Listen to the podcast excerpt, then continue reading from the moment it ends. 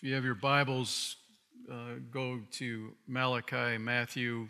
That's the split from Old and New Testament, and go back five books from Malachi, and you'll hit um, Habakkuk. So, Habakkuk chapter 3, starting in verse 1. Uh, this prayer was sung by the prophet Habakkuk. I, I don't know, if, I was thinking about this with Travis uh, at the end of uh, the worship, and he was praying, and then he started singing. That's kind of what Habakkuk did. Uh, this prayer was sung by the prophet Habakkuk. You may think that's a little weird, maybe you know your background, where you've come from, but uh, it's biblical. So you can be at rest about that. I have heard all about you, Lord. I am filled with awe by your amazing works. In this time of our deep need, help us again as you did in years gone by. And in your anger, remember your mercy. I see God moving across the deserts from Edom, the Holy One coming from Mount Paran. His brilliant splendor fills the heavens, and the earth is filled with his praise. That's so good. Lord, thank you for your word. Thank you for the opportunity we have to uh, teach from it. Thank you for your spirit here today to uh, awaken us, to cause us to be alert to our spiritual condition. Thank you, Lord, that you love us so much that you want us to be with you forever in heaven. And you're preparing a place for each one of us who have put our faith and trust in you right now to make that happen. So, Lord, thank you for this opportunity. I pray for every person in this room. May they know without any doubts that you are with them, walking with them. Uh,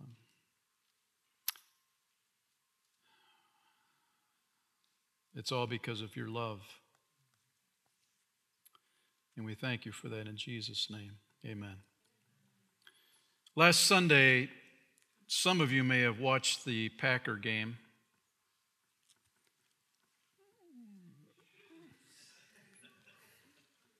I guess you didn't. Anyway, Ty Montgomery. How about it? A minute 56 seconds left. Uh, the, the Los Angeles Rams scored to go ahead by two points. And uh, as you know, man, anything under two minutes is plenty of time for Rodgers to uh, put points on the board, right? So, Ty Montgomery was told to take a knee in the end zone that would give the Packers the amount of time to, uh, to do that very thing, to go down the field and ultimately win the game. But Ty Montgomery uh, did not do what he was told he decided to run the ball out of the end zone and, um, and, and got hit pretty hard, and in the process, he fumbled the ball. Recovered by the Rams. And the Rams held the ball then for the remaining of the game. Rodgers was never able to get back on the field, and that was that's the end of the story. And so I want to ask you today, where is Ty Montgomery today?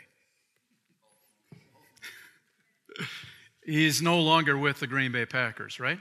Isn't that right?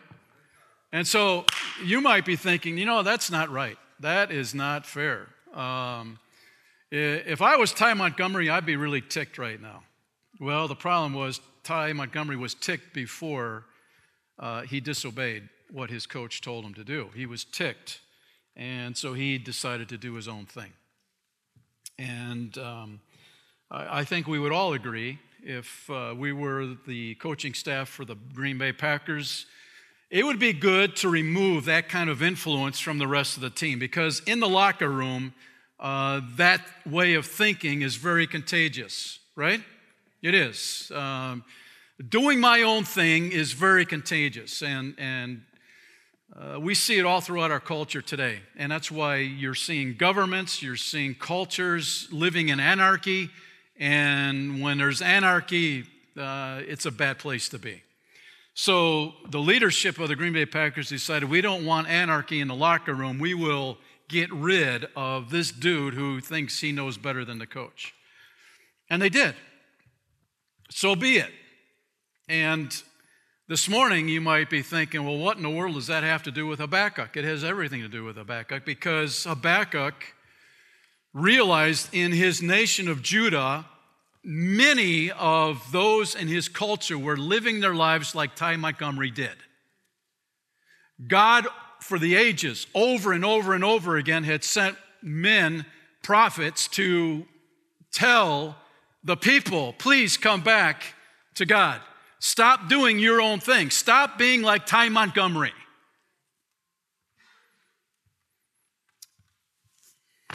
And they didn't. In fact, in Second Chronicles 36 15, we hit this last week, but it, it, uh, it echoes what Ty Montgomery did on the football field to what happened in Judah 2,600 years ago to where you and I are living today because I can tell you that the, the mindset of Ty Montgomery is very much alive in our culture today, where people are living their lives the way they want to. And I don't care what anybody else says about it, I'm going to do my own thing. And that's a dangerous place to be. It was dangerous for Judah. And here's what it says um, God the God of their ancestors, repeatedly sent warning messages to them out of compassion for both his people and his temple. He wanted to give them every chance possible. Did you catch that? Every chance possible. But they wouldn't listen. They poked fun at God's messengers, despised the message itself, and in general treated the prophets like idiots. God became more and more angry until there was no turning back. God called in Nebuchadnezzar, king of Babylon. Basically, again, when you see that he became more angry, it's not that he had a, uh, uh, you know, a bad temper, etc. It was simply because he's a righteous God, he's a God of justice. Justice has to be dealt and he, and he waited and waited and waited, and he begged and he begged and he begged, and the people just blew him off. Very similar to what Ty Montgomery did last Sunday.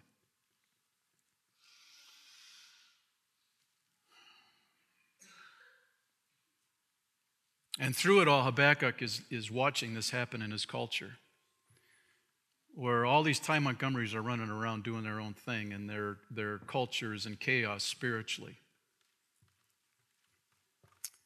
Yesterday, the Purdue Boilermakers played, and uh, I turned on the game for the last minute because it was a close game and things were kind of up in the air where the victor would land.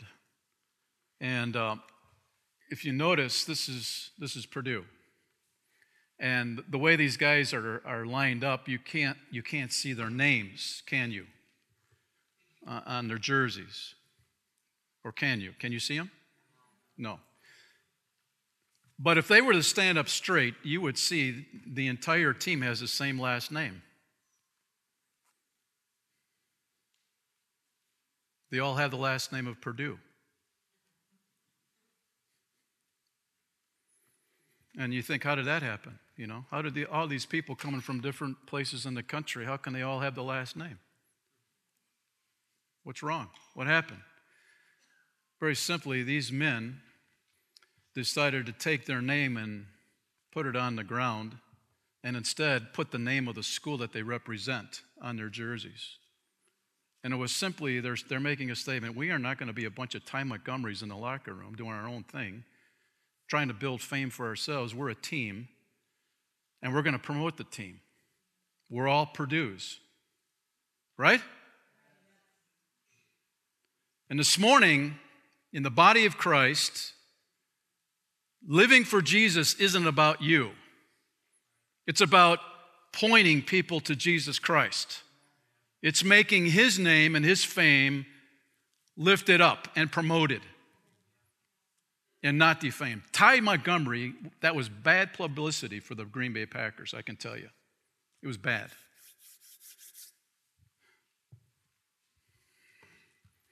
And God recognized that same attitude with his own people you know, where he would send people into the locker room and say, hey, hey, hey, hey, uh, this is not about what you want to do. This is about me, God. I, I want you to model my character to the rest of the world. And they blew him off over and over again. And they said, No, we will not be like Purdue. We'll be like Ty Montgomery. And this morning, I want to ask you this morning, what team are you on? And who are you promoting with your life? Because that's very important. That's very important. And this morning, as we um, go into this book, and we find that Habakkuk, uh, this man of God, this prophet, who really was having a debate and, and uh, he was really questioning God on why God would let his people, Judah, be a bunch of Ty Montgomerys and not deal with it. You know, they were still in a locker room. And their influence was, was impacting other people in Judah in the locker room. And he was wondering, why, why, God, weren't you dealing with that? And so, because of God's grace, he finally says, Well, I, I see what they've been doing. I've been, I've been attempting to change their mind. Uh, but they're ignoring me, they're blowing me off. So now I am deciding to bring Babylon in to bring judgment to this nation that I love so dearly. If you want to use the imagery, you could say we're going to ship Judah off to Baltimore. Instead, many were shipped off to Babylon, and Daniel was one of them. And so was Shadrach, Meshach, and Abednego. And these were good young men. So we see in, in chapter 3 that um, Habakkuk was singing his prayer uh, to God, and he, he had a life change. Somewhere in the midst of being in that watchtower and spending time in God's presence, instead of uh, bringing his complaints and asking all these questions and about the integrity of God and so on, he settles it. And there's nothing wrong with doing that, by the way. Habakkuk gives you permission to be transparent with God. You don't have to pretend or anything, just put it on the table. But when Habakkuk did, God answered those questions, and then God made himself known to Habakkuk on a personal level. And that's where the change took place in his own life. And so we see the shift here. Number one, Habakkuk changed, and I'm so glad he changed on the inside. And I want to tell you this morning, um, we could get into all kind of different lifestyles on how you should live and what you shouldn't do and, and i could do that on a sunday morning and by monday night somebody else could be talking to you about why you should do it or why you shouldn't do it. And so you're living your life like the winds and the waves of the sea man. You're getting blown to and for from and whatever the case may be. And let me tell you something that kind of living is not fun but I know what I was in my life. When God's Spirit talks to me, I have a choice to make. I can choose to obey Him, or I can choose to be like Ty Montgomery. I could run the ball out.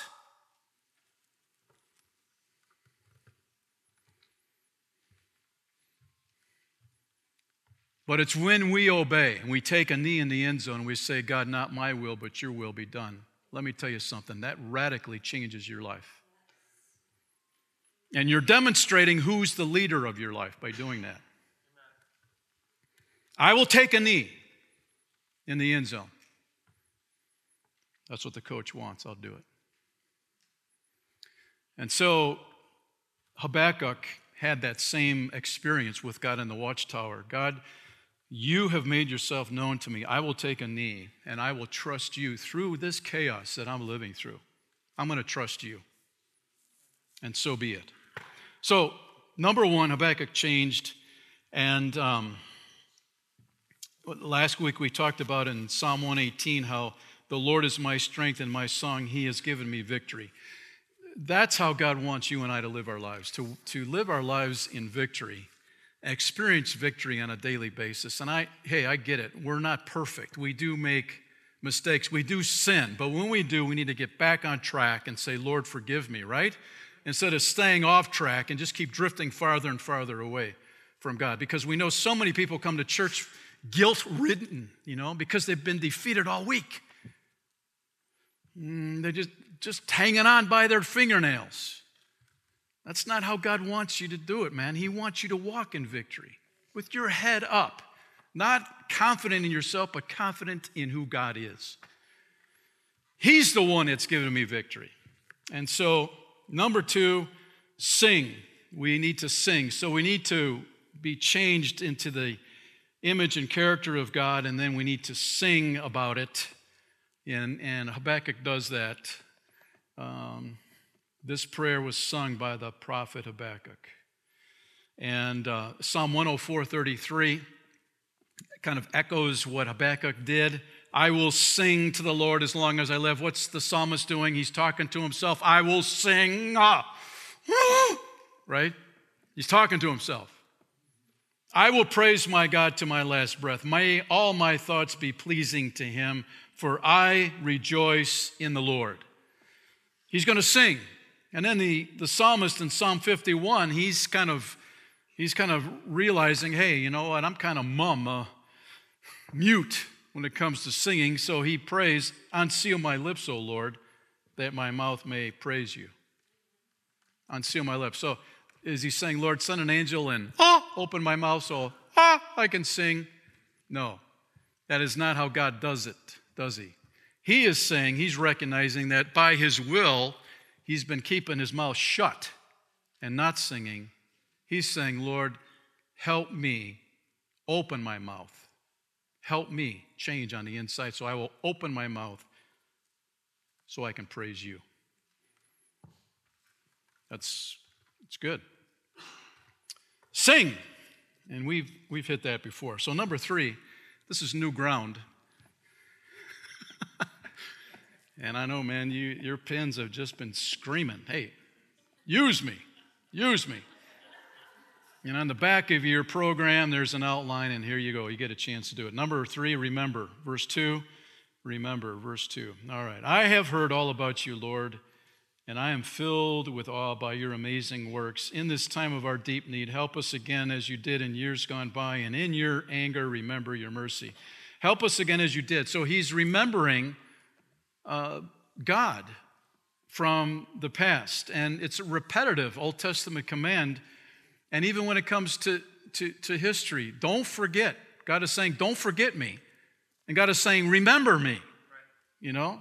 Hey, that's, hey, hey, hey, because that's exactly what happened to Judah. They forgot about God, they displaced him and forgot about him. It's like in American history. You, you will go back and you will remember when the Alamo got defeated, the, the cry throughout America then was, Remember the Alamo. Before World War II, when the Japanese bombed Pearl Harbor, that got us into the war, what do we want? Remember Pearl Harbor. Don't forget, remember Pearl Harbor. 9 11, remember 9 11. Don't forget. Don't forget what happened on 9 11. So, so it's, a, it's a common usage of words, isn't it? Remember, don't forget.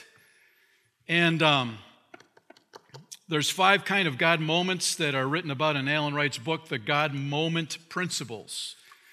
To remember.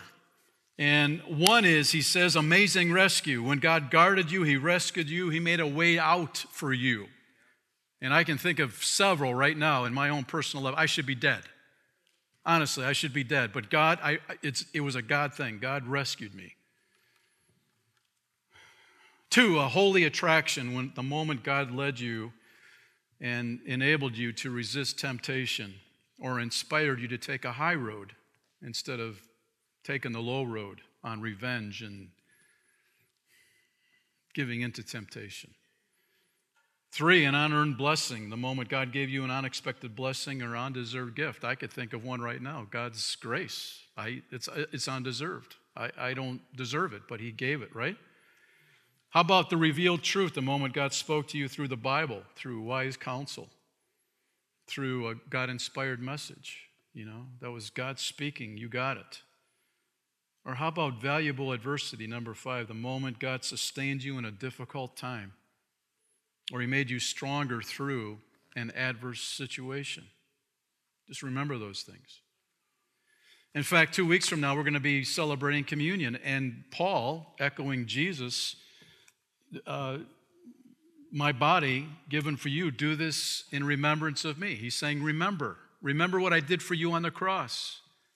I paid for your sin debt. And then do this in remembrance of me as often as you drink it. Remember, don't forget what I did on the cross. Uh, Barna came up with this statistic 55% of, the, of Americans today think they can get to heaven by doing good things, good works. You know what that is?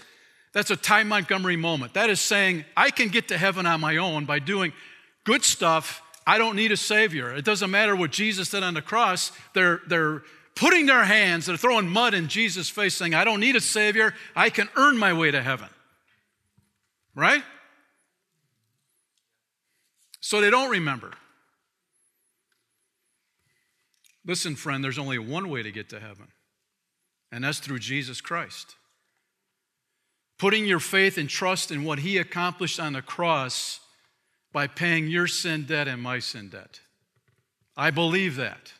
I can't do enough good stuff. I can't earn my way in. That's all phony, baloney information. So, I mean, by working your way in. Jesus is the truth, the only way. So, I think of um, the song that we sing here, I Will Look Up. Uh, that's been a prayer of mine when well, let's listen to it and then we'll talk about it.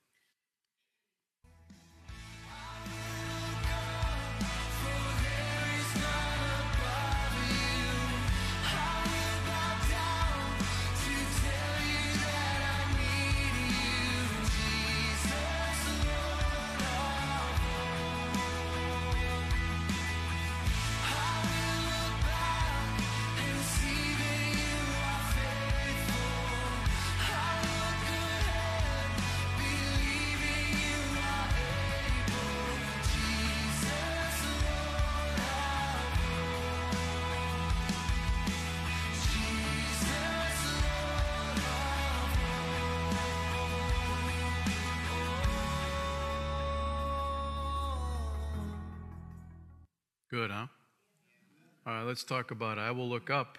He's in the present. I, I, there's nowhere else to go. Right now, I just look up. Then he says, I'll look back. In other words, I'll go back. I'll remember and see that you're faithful. You see that? And then I look ahead into the future, believing that you're able. Isn't that cool?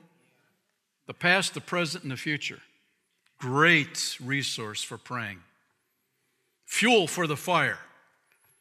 And we need to remember. When was the last time you remembered what God has done in your life and you told Him? Hmm? It's good to do that. It's good to remember and say, Lord, thank you. Stephen Altrogge wrote this article, and man, it resonated with me. He said, The forgetfulness that leads to depression. He says, As I've gotten older, I've noticed that certain things about me are changing. It's not easy to stay healthy as it once was. In my youth, I was able to eat entire sleeves of Oreos without the slightest repercussions. Do you remember those days? I tell you what I miss. I miss eating donuts, man. You know, like like back in the day when I was in high school, I could knock out a bunch. and then we'd go down to Burger King, you know, and then we'd go out for pizza. It was just like one place after another. Boom, boom, boom. I miss those days. I, uh, just like this dude. He says, Now I look in an Oreo and I gain five pounds.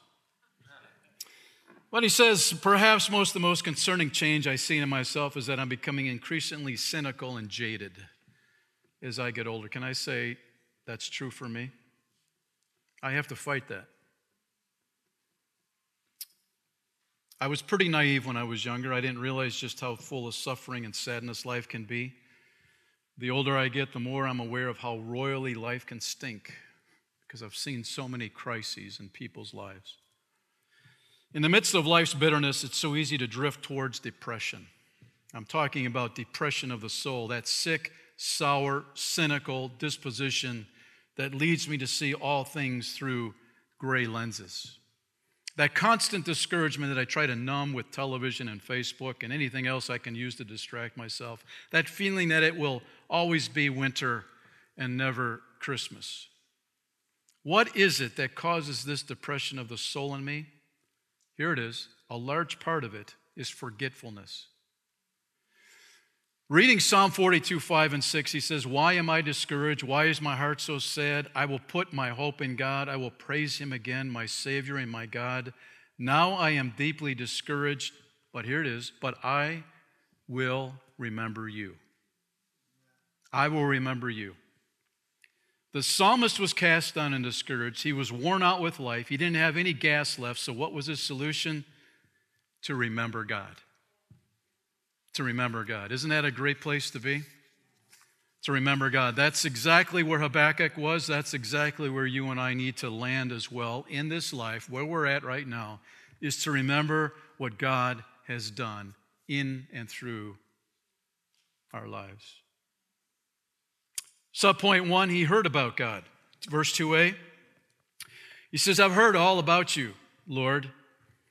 And we know we can hear about God. And Romans 1 talks about creation. God speaks through creation. And because of that, anybody, everybody is without excuse that there's a creator, and with that creator was a savior. Um, and Joni Eareckson Tada, when she was 17 years old, she dove into a lake and broke her neck, paralyzing her from her neck down. And Last year, Christianity Today magazine interviewed Joni, and the title of the article is this I want you to catch this. After 50 years in a wheelchair, I still walk with Jesus. She's paralyzed.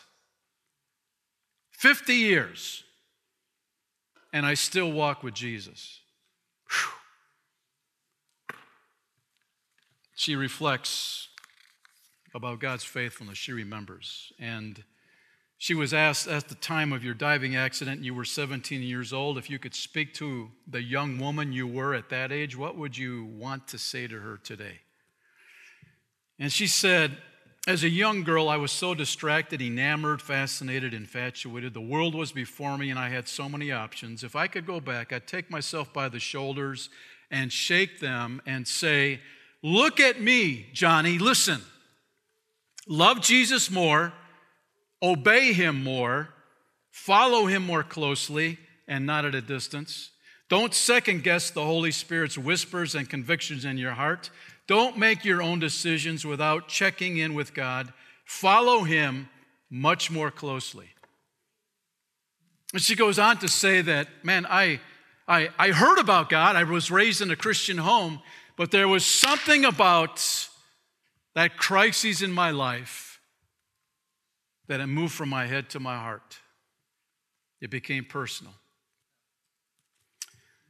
Last week, I was in a store and uh, they had some books uh, laid out, and uh, one that caught my eye was written by Charlotte Pence, the uh, daughter of Vice, Pres- Vice, President Pence, and her book is entitled um, where You Go Life Lessons from My Father. And she talks about how her mom and dad encouraged all three of the kids to live for Christ. They modeled it and they encouraged them to make it their own.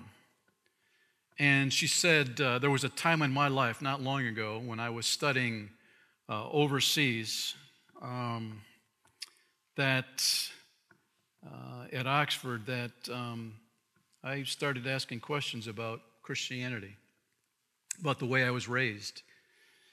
She said, uh, I turned away from God, not wanting anything to do with Christianity. But at the same time, I felt like God was coming after me. Hmm, it's kind of interesting. I was interested in atheism for a while. I wasn't as interested in Christianity. I recall that floating on my own without God. And I thought I would be fine during my time at Oxford.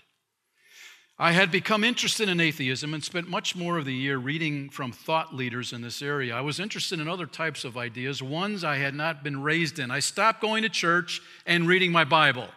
Ding, ding, ding. You see what happens, friend? When you stop going to church and you stop reading your Bible, you become bait for the enemy. True or false?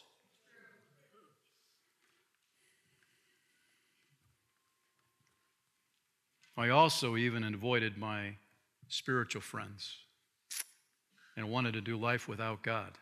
You see how that happens? You just start getting bump, bump, bump, bump.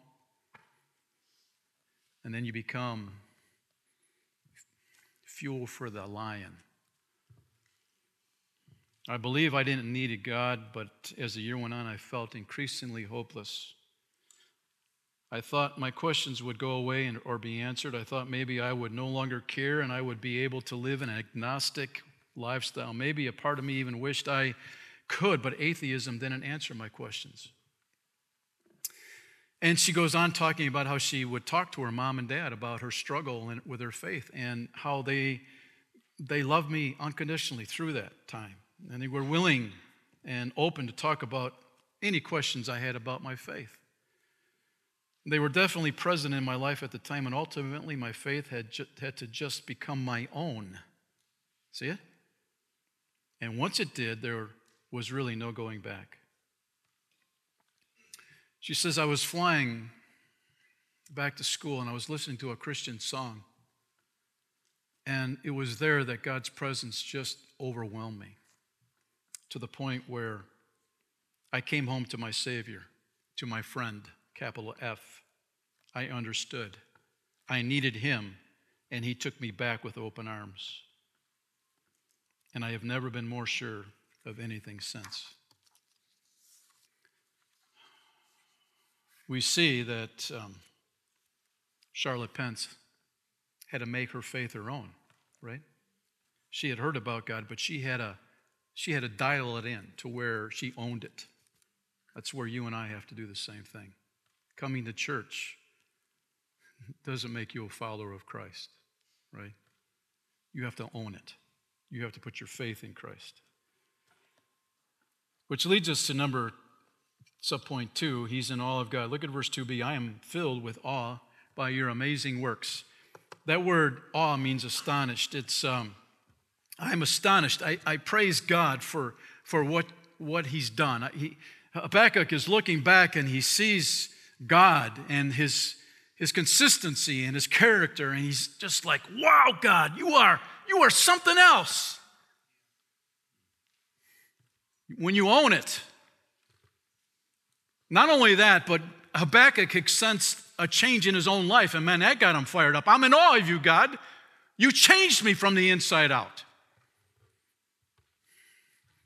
He was excited. And so, Mark Atteberry, he's a Christian writer and pastor, and he was invited to speak at a men's retreat a few years ago. And he says, when the dude was driving me back to the airport after the retreat, he said to me, I don't know what it is with guys, it's just so hard to get them interested in the things of God. Mark writes, What about you? Are you the guy who has to be bribed with a steak or a round of golf before you'll invest time and energy in spiritual growth? Are you a guy who is happy to flip burgers at the church picnic or help with repairs to the church roof, but would never think of sitting down in a quiet place with a Bible and really checking out what God has to say? Hmm? Bottom line, are you just a guy who goes to church? Or are you serious about growing spiritually? It's a good question, isn't it? How true it is. Habakkuk got tired of going through the motions, and he allowed God to change him. And because of that, he was in awe of God. Just like Chris Tomlin's song that we're going to hear, the famous one. Let's listen.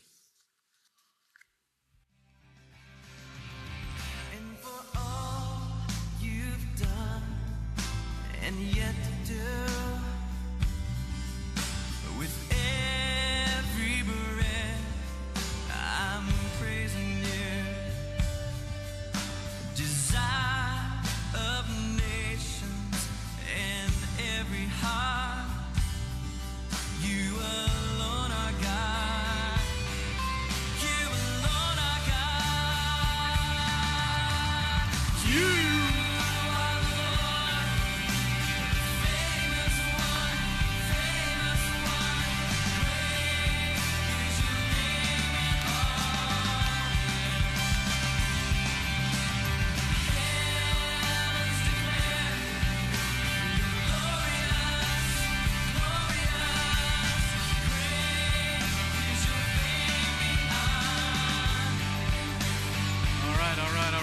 Doesn't that make you want to sing?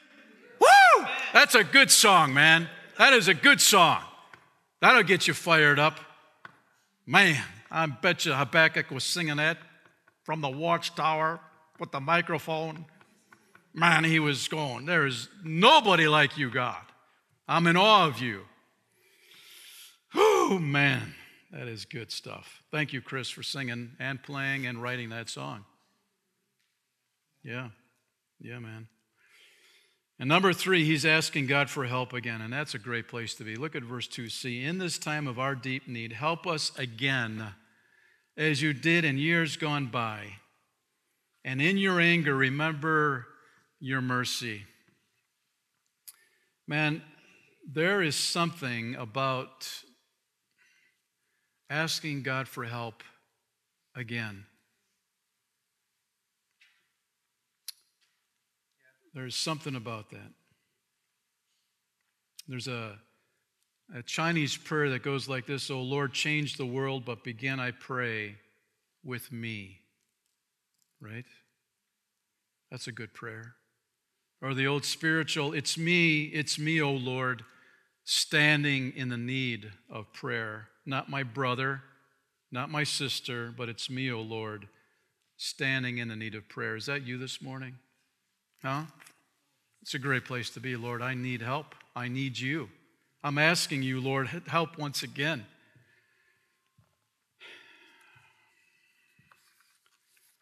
And as we pray for renewal, you know, like Habakkuk did for his nation, do it again, Lord. Show your mercy again, Lord. Will you do it? I, I was reading Psalm 123 last week and I thought, man, here's another cool psalm that echoes Habakkuk. It says, I lift my eyes to you, O God enthroned in heaven. We keep looking to the Lord our God for his mercy. Huh? Just as servants keep their eyes on their master, as a slave girl watches her mistress for the slightest signal, have mercy on us, Lord, have mercy. For we have had our fill of contempt. We have had more than our fill of the scoffing of the proud and the contempt of the arrogant. Just have mercy on us, God. That's a great prayer. Lord, we need your mercy. And there you have it. Number four, see God moving. Look at verse 3 all the way through 15. Habakkuk says, Man, I see God moving across the deserts of Edom. And I'll tell you what, if you go to Israel and you go to you, you go to um, the Negev, Negev is simply the desert area. There's the bottom third of Israel is all desert. And as you drive down to Eilat, right on the Egyptian border, you're thinking, this is so boring. There's nothing going on in the desert. But aren't you glad Habakkuk says, I see God moving across the deserts of Edom? Even in the deserts, God is moving. The Holy One coming from Mount Paran, his brilliant splendor fills the heavens, and the earth is filled with his praise and his coming is as brilliant as the sunrise. And as you read through these verses, you see all the verbs. Yes, that's an English term, verbs, action, word, on a Sunday morning. Look at, look at all the verbs, man. He shatters. He struck the rivers. He, you brandished your bow. You marched across the land. You trampled the nations. You went out to rescue. You crushed the heads of the wicked. You destroyed the chief. You trampled the sea with your horses, and the mighty waters piled high. Boom! God is moving. You know what gets me pumped is when I see God moving in your life. That gets me excited. Just like it gets you excited to see God working in your life. Whew. We need to see God moving. Habakkuk, in the midst of this crisis, he remembered and he saw God moving, and he was good with that. Man, you talk about last Wednesday night, we saw the video with Louie Giglio on how great our God is. Was that pretty cool? Huh? You know, look at the sun here. I know you're you feel the heat right away, don't you? Whew, and I'm sweating. How is that possible? Because the surface of the sun is 10,000 degrees Fahrenheit. I think we'd say that's pretty hot. And the sun is a million times the size of our planet Earth. Think about that. The sun is so big you can put 960,000 Earths inside the sun. That's a bunch, right? How about the star Betelgeuse? 427 light years away, 5.888 trillion miles away from the Earth. The star Betelgeuse is twice the size of the Earth's orbit around the sun. You could fit 262 trillion Earths inside Betelgeuse. And we could go on and on. And, and that's God. God put it, He spoke it. Boom, spoke it. It was done. Amazing. You serve a big God or a little God? Man, He's a big God. And we're asking for His help, and we want to see Him move once again. And finally, number five, wait for the coming day. Verse 16 I trembled inside when I heard this, my lips quivered with fear. My legs gave way beneath me, and I shook in terror. I will wait quietly for the coming day when disaster will strike the people who invade us. What's Habakkuk saying? He's, say, he's going from chapters 1 and 2 to questioning God to praying. And then verse 16, he's saying, God, I know the Babylonians are coming. And because of knowing that, my body is shaking. You ever have that happen to you? Man, I think of just last week, Charles Wesco, a missionary to Cameroon, was shot and killed. And here's the deal his family had spent years raising money to get to Cameroon, and they'd only been there two weeks, and he was killed. How's that? Huh? But listen to his wife, Stephanie, who describes her husband's death as a tragedy, she said, I'm believing God has allowed this for a purpose. What's she doing? My body's shaking, God, in this crisis. I've lost my husband, but I am standing quietly, knowing that you have a purpose behind all of this. That's what she's saying.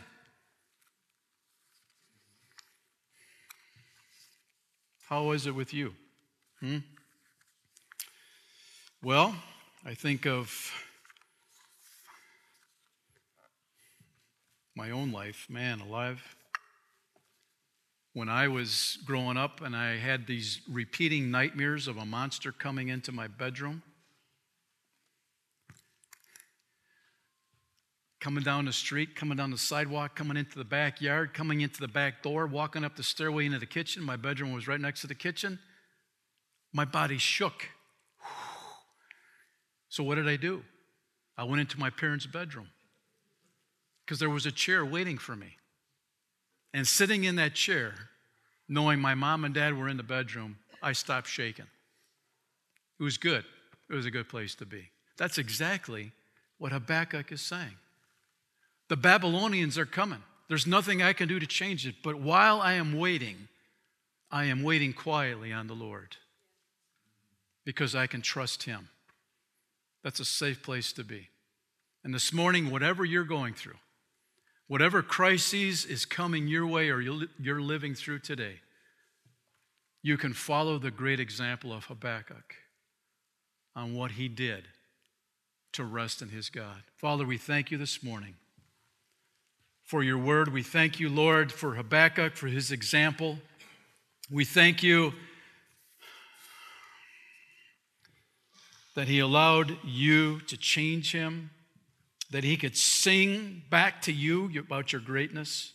He remembered you, Lord. He saw you moving and he waited for the coming day. Lord, help us to walk through that same process in our lives. Thank you for the great example that we have in your word to follow and model after. I pray for every person in this room this morning, Lord, whatever they're going through, may they bring it back to you. Wrestle with you, embrace you through it all, and wait quietly for that great day when you come back for each one of us.